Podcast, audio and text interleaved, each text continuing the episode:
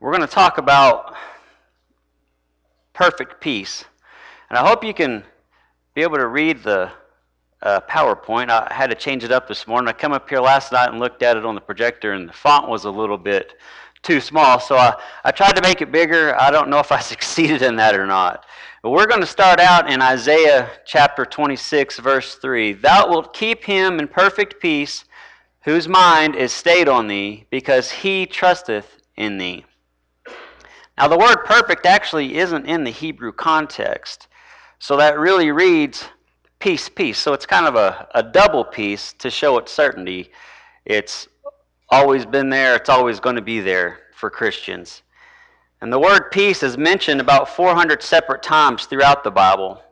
The Hebrew word for peace in the Old Testament is shalom. Shalom is taken from the root, the root word shalom, which means to be safe in mind, body, or estate. Though it speaks of a completeness, fullness, or a wholeness. Now, the Greek word for peace in the New Testament is eirene. Eirene, meaning of Christianity, the tranquil state of a soul assured of its salvation through Christ, just like in the Old Testament, the New Testament peace can only be brought on by God.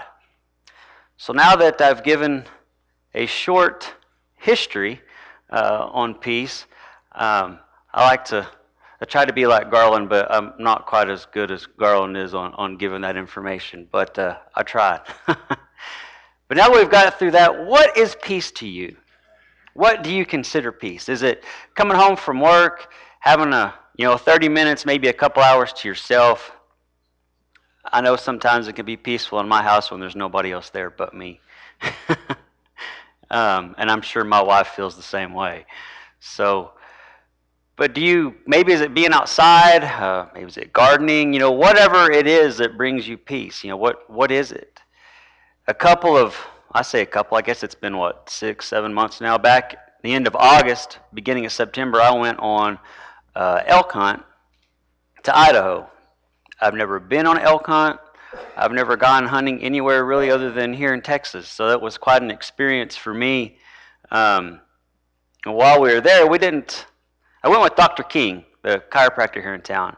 Uh, while we were there, we, we saw a lot of beautiful country. We didn't have the chance to get anything on the ground, but like I said, we saw some beautiful country. And while we were there, we got to hike up to this, this lake. It was called Merriam Lake.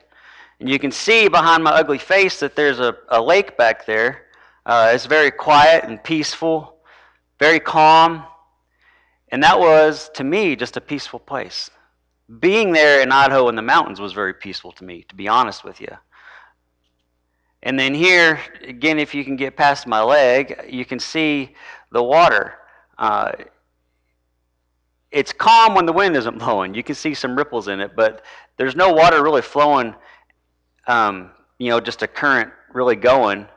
There's water from the, gla- from the ice you can see on the other side and then it goes down to a stream. But again, it was peaceful. And this was taken basically to show my wife that I could put my feet in cold water. She knows that I do not like cold water. But you can see how clear that is. Um, it was just so calm that day. But something else that brings me peace, it may not to other people. I like campfires. I like the aroma of it. Just sitting by a campfire, hearing it, it's just peaceful to me. It brings me peace. Another day that we were out hiking, or actually we were out hunting, which really ended up just being hiking, um, our camp is actually on the other side of this mountain. And this particular day, Michael and I hiked back six miles into the, the uh, back country and it was obviously six miles back. It was quite the trip that day. But we got up on this, this spot here that was real bare because we thought would give us a good spot to look and see everything. But it was just another peaceful place. And then this spot right here was another spot. We sat down, we took a little break, had a little snack, rested a little bit before we went on our, our way. But that sun coming down and shining on that meadow right there brought me peace it made me think of God and, and his beautiful his beautiful work and what he can do. Um, and again, it was just it was peaceful to me. And I imagine there's plenty of things that, that make people feel peaceful, make them have feel peace in their lives. Um, but we all know that there's only one peace that passes understand, all understanding, and that's the peace of God. You know, the reason for that, because it's perfect peace. You know, as beautiful as this place was for me, and as much peace as I felt there, it was only a temporary peace. It's not something that I still feel peace from today. I mean, I can look at the pictures and think of how I felt in that moment, but I don't continually have peace every day because of my trip to Idaho.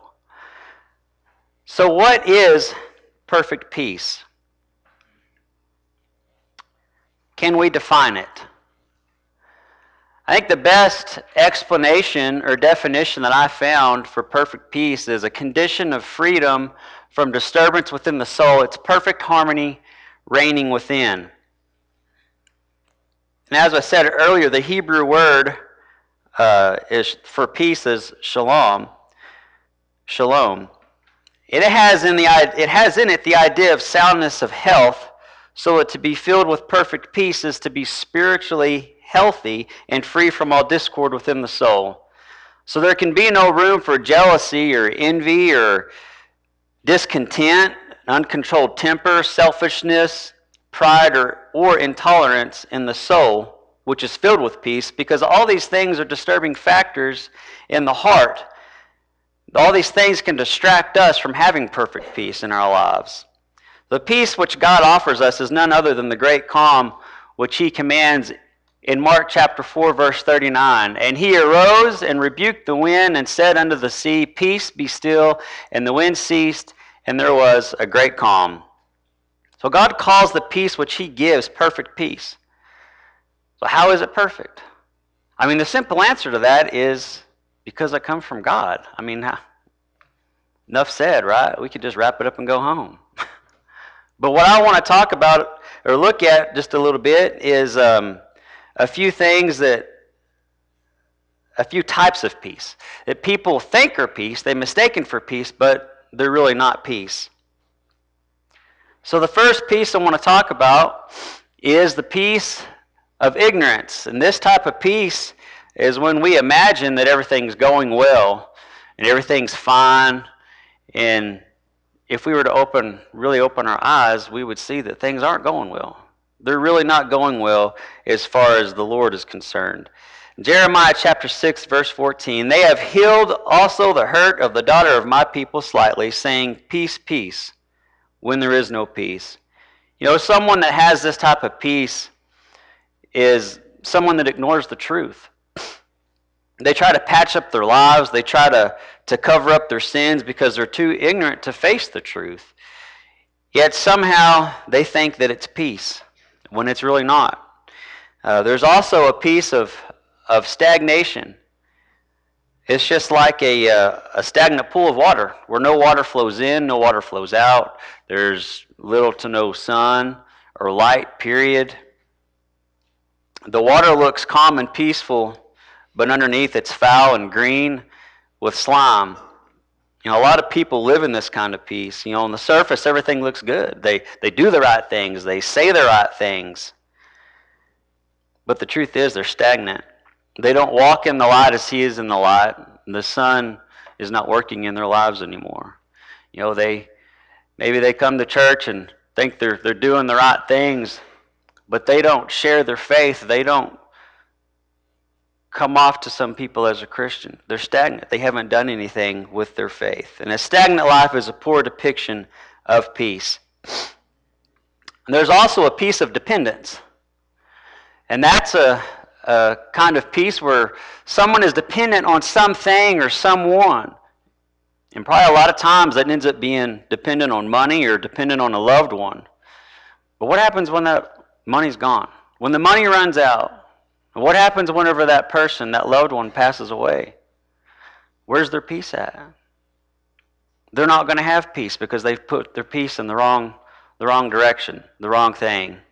And just like the other two, there is no peace in dependence because it's not a perfect peace. But the only perfect peace comes from God.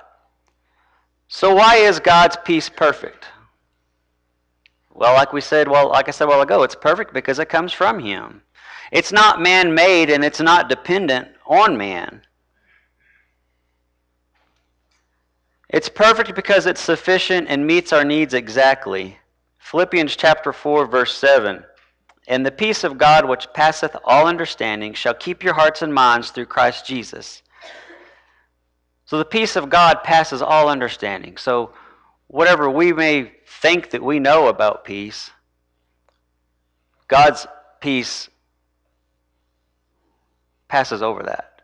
It's greater than what we think. It's greater than, than what we could know possi- or possibly know. Um,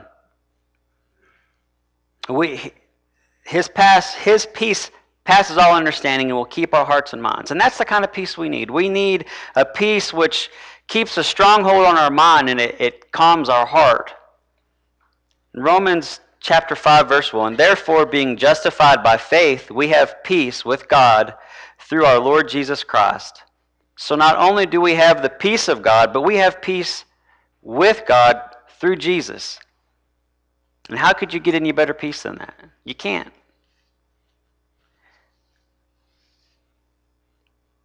And how does this perfect peace come to us? I've listed several things. Uh, obviously, the first thing is by Christ. And we're going to look at uh, Philippians chapter 4, verse 7 again. I think I've used this about three times in this lesson. Uh, and the peace of God, which passeth all understanding, shall keep your hearts and minds through Christ Jesus. Notice that Jesus Christ is the vessel through whom the peace of God flows into our souls. This peace within us is a possession of the Christian alone. There is no peace for anyone who does not possess Christ and who is not resting on the finished work of Christ for salvation. Colossians chapter 1 verse 20. And having made peace through the blood of his cross, by him to reconcile all things unto himself, by him, I say, whether they be things in earth or things in heaven. A perfect peace also comes to us by his word. Let's look at the great promise which is made in Psalms chapter 119, verse 165. Great peace have they which love thy law, and nothing shall offend them. And we all know that, th- that things and people uh, can often disturb us or even make us stumble in some way. But right here is a promise of perfect peace to those who love, meditate in, and obey the Word of God. We also get this perfect peace by obedience. Uh, Leviticus chapter 26, verse 3 through 6. If you walk in my statutes and keep my commandments and do them, then I will give you rain in due season, and the land shall yield your in- her increase, and the trees of the field shall yield their fruit. And your threshing shall reach unto the vintage, and the vintage shall reach unto the sowing time, and ye shall eat your bread to the full, and dwell in your land safely. And I will give peace in the land, and ye shall lie down, and none shall make you afraid. And I will rid evil beasts out of the land, neither shall the sword go through your land. Notice the most important word here at the very beginning if.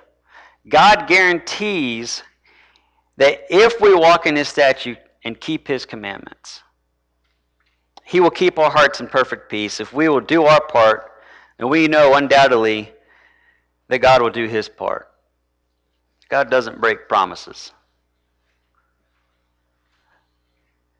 And next, we get this perfect peace. that comes to us through p- plenty of praise and prayer. And again, or uh, there in Philippians chapter 4, verse 7, that promise there is preceded by the conditions mentioned in verse 6. Be careful for nothing but in everything by prayer and supplication with thanksgiving, let your requests be known unto God. So we need to continue to pray about everything. Give thanks for everything and praise Him. The next, by the Holy Spirit, you know, Jesus secured peace for us upon the cross of Calvary. And that peace is offered to us through Him, but it's conveyed to our hearts and minds by the Holy Spirit. Galatians chapter 5, verses 22 through 23. But the fruit of the Spirit is love, joy, peace, long suffering, gentleness, goodness, faith, meekness, meekness, temperance. Against such there is no law. See, as the Holy Spirit fills and floods our lives, He produces this wonderful fruit within us. He produces the love, joy, peace, and all those things listed there. Something that I don't have on PowerPoint. Uh, we're going to look at Ephesians chapter 3, verse 16. That he would grant you, according to the riches of his glory, to the strengthened with might by his Spirit in the inner man. So again, I, I feel like the Holy Spirit is what really brings us that peace. And through these other things that I listed before that, that's how, you know, reading His Word, being in His Word, being in prayer, that's how we receive that Holy Spirit. And that's kind of what, that's what's going to give us that peace. You know, Brandon, Brandon, what, two weeks ago talked about the Spirit. Uh, very good lesson. I enjoyed it very much. We're going to go back and we're going to look at Isaiah chapter 26, verse 3. Thou wilt keep in him perfect peace, whose mind is stayed on thee, because he trusteth in thee.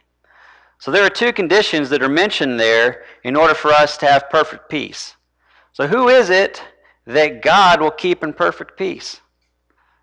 It's the one whose mind is stayed on thee and trusteth in thee. So both of these conditions signify some type of faith. One deals with the head, and one deals with the heart. That's because with our head we believe, and with our heart we trust. So with our with our head we believe that God is the author of peace, the giver of peace, and with our heart we trust him and we trust that he will give what he promises. We have to keep our mind on the Lord and trust in him in order to have perfect peace. So do you want to keep your mind on the Lord? Be in Christ. Search his word daily. Be obedient to him. Praise him and pray continuously.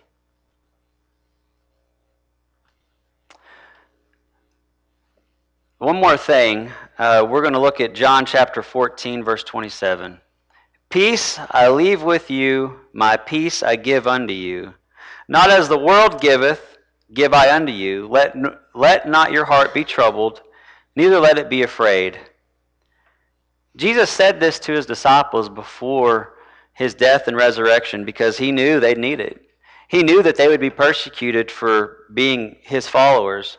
But I believe that he meant that for all of his followers, for all Christians. I believe that we receive perfect peace, or that perfect peace is the Holy Spirit working within us. It's not an experience, it's not an it feeling, it's not a show or a spectacle to behold. It's the Lord working in us and through us. We don't and we can't receive perfect peace on our own. We have to have God in order to receive perfect peace. Now, I know I've already said this a couple times, but be in Christ. Search His Word daily. Be obedient to Him. Praise Him and pray continuously. Constantly keep your mind on Christ. Trust in Him wholeheartedly. And we're able to receive perfect peace when we do these things because whenever we're focused on God, we're able to block out all the negative things of the world. We're able to block those things out and truly abide in Him.